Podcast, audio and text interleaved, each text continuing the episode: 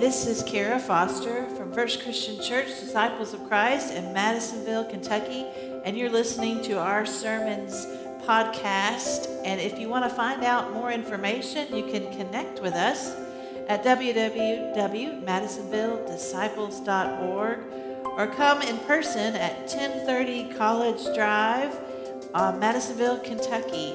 Subscribe and enjoy these podcasts. Church, today is Pentecost, the day we remember the birth of the church, where the windswept power of the Holy Spirit came into the world and the church was born. And our story picks up today in Acts chapter 2. And the disciples, by this point, they have replaced Judas. They are in the city of Jerusalem, and it is the festival of Shavuot, and they are waiting for what's next. And have I got a story for you? It begins in Acts chapter 2, and I'm going to read all 21 verses so you can hear the entire story. It says, When the day of Pentecost had come, they were all together in one place, and suddenly from heaven there came a sound like the rushing of a violent wind, and it filled the entire house where they were sitting. Divided tongues as a fire appeared among them, and a tongue rested on each of them. All of them were filled with the Holy Spirit and began to speak in other languages as the Spirit gave them ability. Now there were devout Jews from every nation under heaven living in Jerusalem. And at this sound, the crowd gathered and was bewildered because each one heard them speaking in their native language. Amazed and astonished, they asked, Are not all these who are speaking Galileans? And how is it that we hear, each of us, in our own native language? Parthians, Medes, Elamites, residents of Mesopotamia, Judea and Cappadocia, Pontus and Asia, Phrygia and Pamphylia, Egypt, and the parts of Libya belonging to the Cyrene, and the visitors from Rome, both Jews and proselytes, Cretans and Arabs in our own languages we hear them speaking about God's deeds of power. All were amazed and perplexed, saying one to another, What does this mean? But others sneered and said, They are filled with new wine.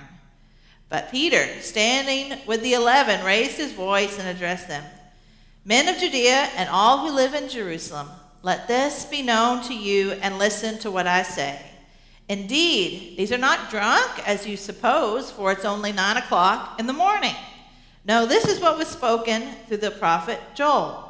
In the last days it will be, God declares, that I will pour out my spirit upon all flesh, and your sons and your daughters shall prophesy. Your young men shall see visions, your old men shall dream dreams. Even upon my slaves, both men and women, in those days I will pour out my spirit, and they shall prophesy. And I will show portents in the heaven above and signs on the earth below blood and fire and smoky mist. The sun shall be turned to darkness and the moon to blood before the coming of the Lord's great and glorious day. Then everyone who calls on the name of the Lord shall be saved.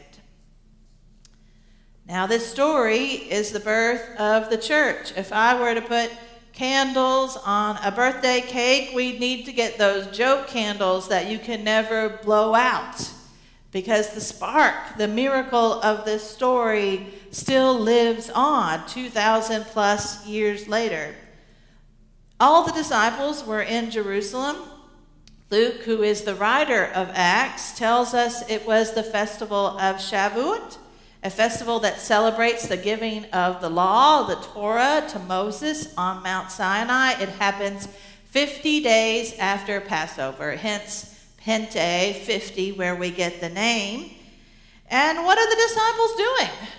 Are they out and about among the people? Are they spreading the good news? No. They're hanging low. They're all by themselves, staying together, just waiting. You know, I read an article this week that had this, I think, really clever analysis by this minister. She took the disciples through what is known as the social readjustment scale. And that's a tool that psychologists develop to help people understand how their level of stress can make them more vulnerable to illness. Both positive and negative things, they all have a level of stress to them. And for example, well, she took them through the whole entire scale, all the things that they had gone through in the last six weeks, except for the part about um, a friend being raised from the dead, because that was not on the scale as an option. But all the other things she went through with the disciples. And for example, um, things like, uh, let's see, death of a close friend, trouble with the law, change in your family situation, moving, getting a new job, all these things have levels of stress in our lives and can make us more susceptible to illness. And a score uh, below 149 was a low susceptibility, low stress, Low vulnerability, a score between 150 and 299 was a medium level of susceptibility to illness, and anything over 300 was a high level of stress. And the disciples' score was 644. Now, maybe after this past year, maybe after homeschooling your children un- unwillingly, um, maybe you think I could beat 644. I could, I could beat that. But you have to admit, this is a pretty high level of stress. Their lives have been upended. So much has changed, so much has gone on. And here they are. They're just trying to make it. They're together in a room. They don't know what's going to happen next. Maybe Maybe they are contemplating their plan B. Uh, maybe I can go home and live with my parents again. Maybe I can take up fishing to make a living. They're waiting. When the wind-swept power of the Holy Spirit comes like a fire into the room, and suddenly they can begin to understand and communicate with people across languages and cultures. They could understand all the world that's just outside their door, all these people that are there for the festival. They can suddenly communicate with all these people. It's like the walls of division of us and them come down. And they go out and they begin to talk about what God has done. Now, these aren't scribes or scholars. They're not rich, they're not particularly respected, no authority, no power, but they open their doors and they begin to talk to the people around them. And it doesn't take long before people start thinking things are a little strange. In fact, they think they are drunk. And that's when Peter steps in to the front and begins to preach. Now, you remember Peter, right? Peter, that brash, brazen disciple, he had told Jesus that he would go and die for him. And in the end, he got scared. Was he ashamed to be seen as one of his followers? Was he just plain old f- afraid that what had happened to Jesus was going to happen to him next? You remember around a fire how he couldn't even fess up to knowing Jesus? Again and again and again, he denied him. Have you ever let someone down so monumentally that all you want to do is run from it? Not only do you want to face, not face the person that you have disappointed, but you don't want to face it in yourself. So ashamed, so disappointed. I remember speaking to someone some years ago, and he told me that um, years ago he and his brother got into it at a family dinner, and they haven't spoken to each other since, and it had been years. And the chasm of that divide had just grown and grown. And what he said to me is, I desperately want it to be different. I want to fix this. I want to fix this. But he thought it just seemed so big. Time had made it so much bigger. He was embarrassed about how long it had been. And I remember what he ended up deciding to do was to just send an email. You know, sometimes I think things in our life can be so big and so scary that we just have to chip away at it. little by little. So we sent an email. Peter had let Jesus down. He'd been there for all the wonderful mountaintop moments. He'd been there for the miracles. He'd left everything to follow him, and then he did the very thing that he swore he would never, ever do. And you'd think after something like that, Peter would just keep his head down and his mouth shut. But, but at Pentecost, the fiery moment, he steps forward and begins to speak.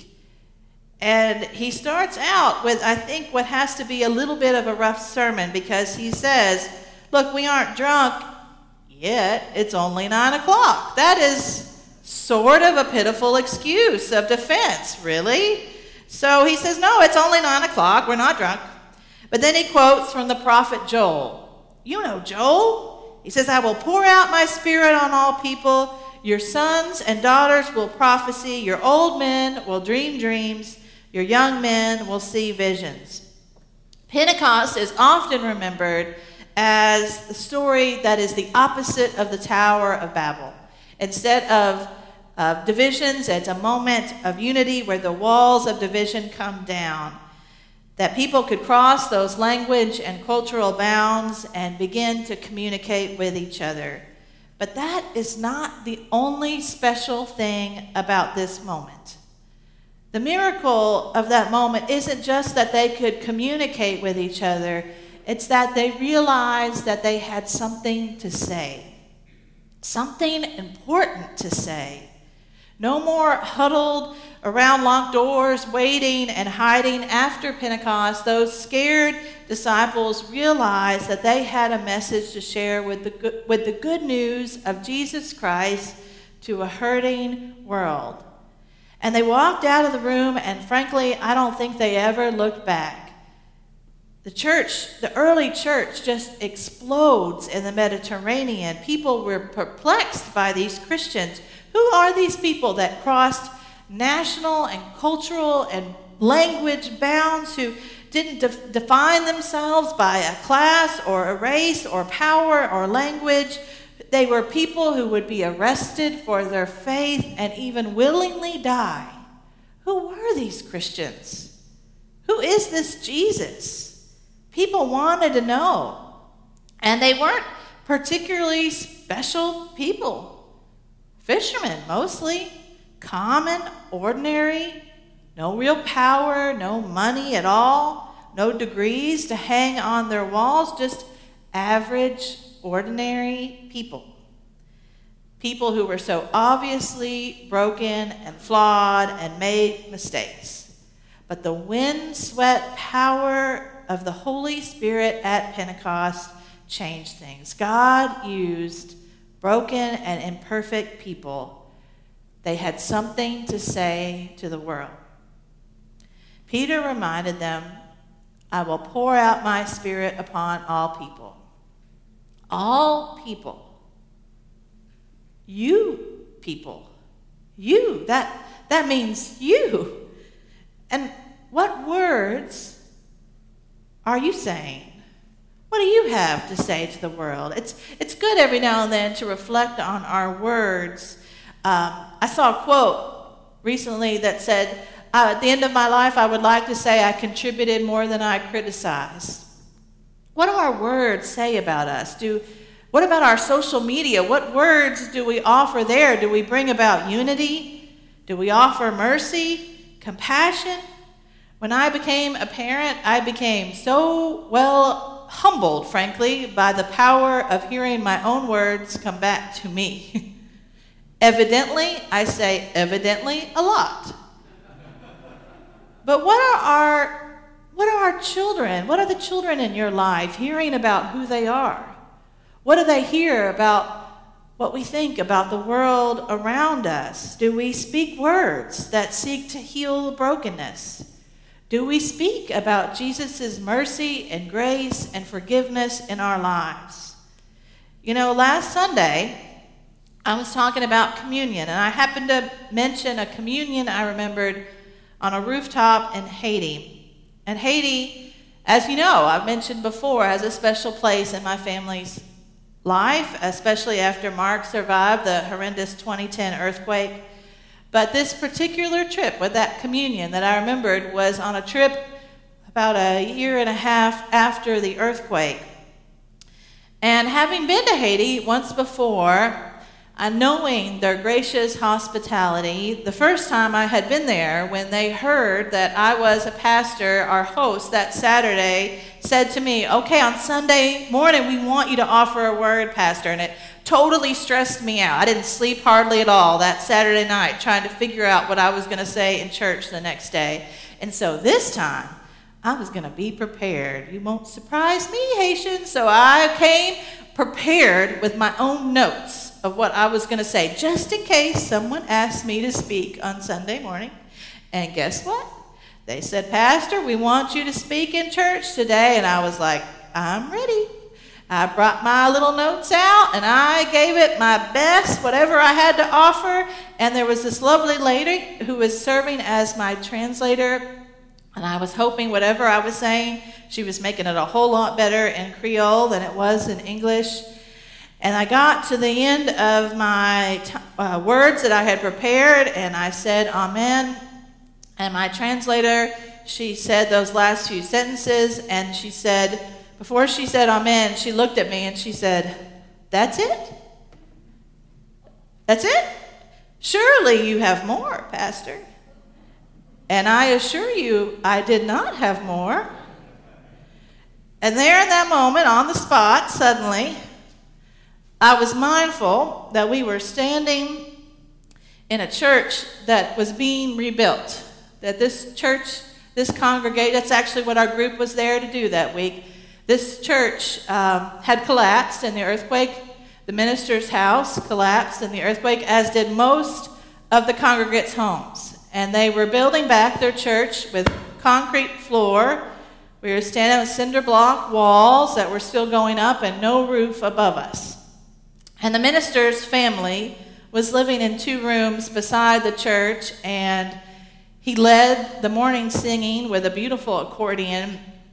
And uh, his wife was teaching children in that same space with no roof still on it, trying to teach and get kids in school, even if it was just an informal way of learning.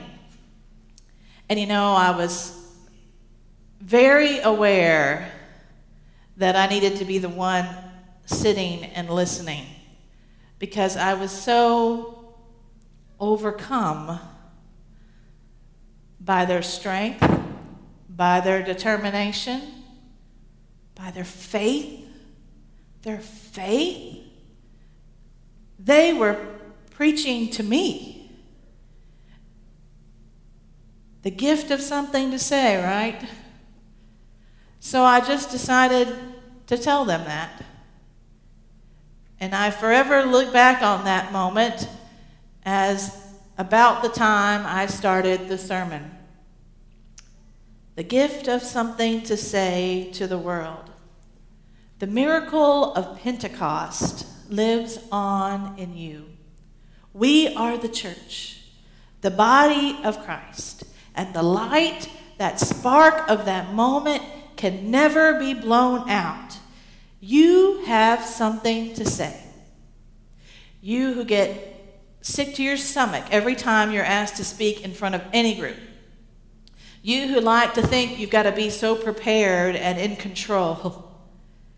You who know what it is to live with fear and shame and regret. You who might think you are nothing special God can use you. And if you don't believe it, have I got a story for you? Amen.